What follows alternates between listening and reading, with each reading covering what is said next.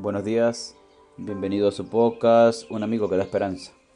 El devocional para hoy se titula Perdonar.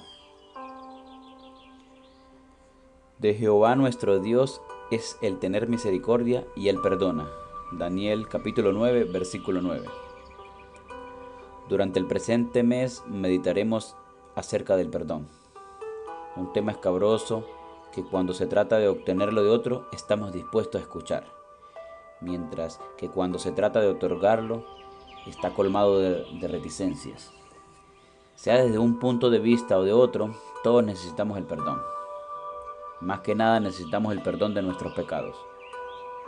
Solicitar el perdón por nuestros errores pasados, sea que hayan sido cometidos de manera voluntaria o involuntaria, es preciso para recobrar la paz. Obtener perdón, aprender a perdonar a nosotros mismos o aquellos que nos han herido u ofendido es necesario para recuperar la tranquilidad y obtener la reconciliación.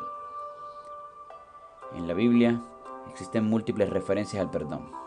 En general, la mayoría de las religiones recomiendan el perdón como un medio para el restablecimiento de las relaciones quebradas. De la misma manera, exhortan a solicitar el perdón divino por los pecados. En la ciencia, el tema del perdón ha sido abordado desde la psicología. En una reseña bibliográfica publicada en la revista de Psicología Cognitiva, los investigadores Giacomo Bono y Michael McCall de la Universidad de Miami han enfatizado la necesidad de promover el perdón en la terapia psicológica para recobrar la salud mental.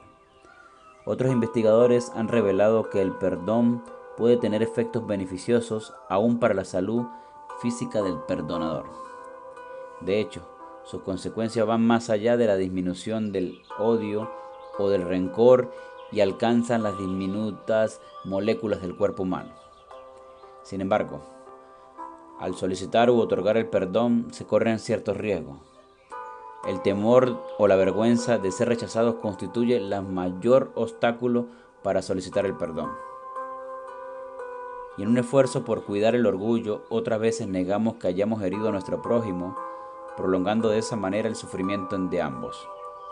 Esto hace que perdonar sea algo extraño y difícil de realizar para el ser humano.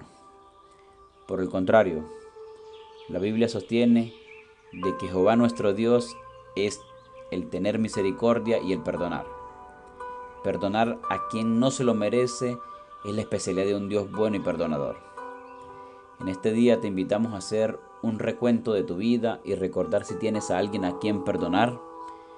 Piensa a su vez si hay alguien a quien debieras pedirle disculpas. Llévele cada una de estas situaciones a Dios y pídele que te dé valor para enfrentarlas.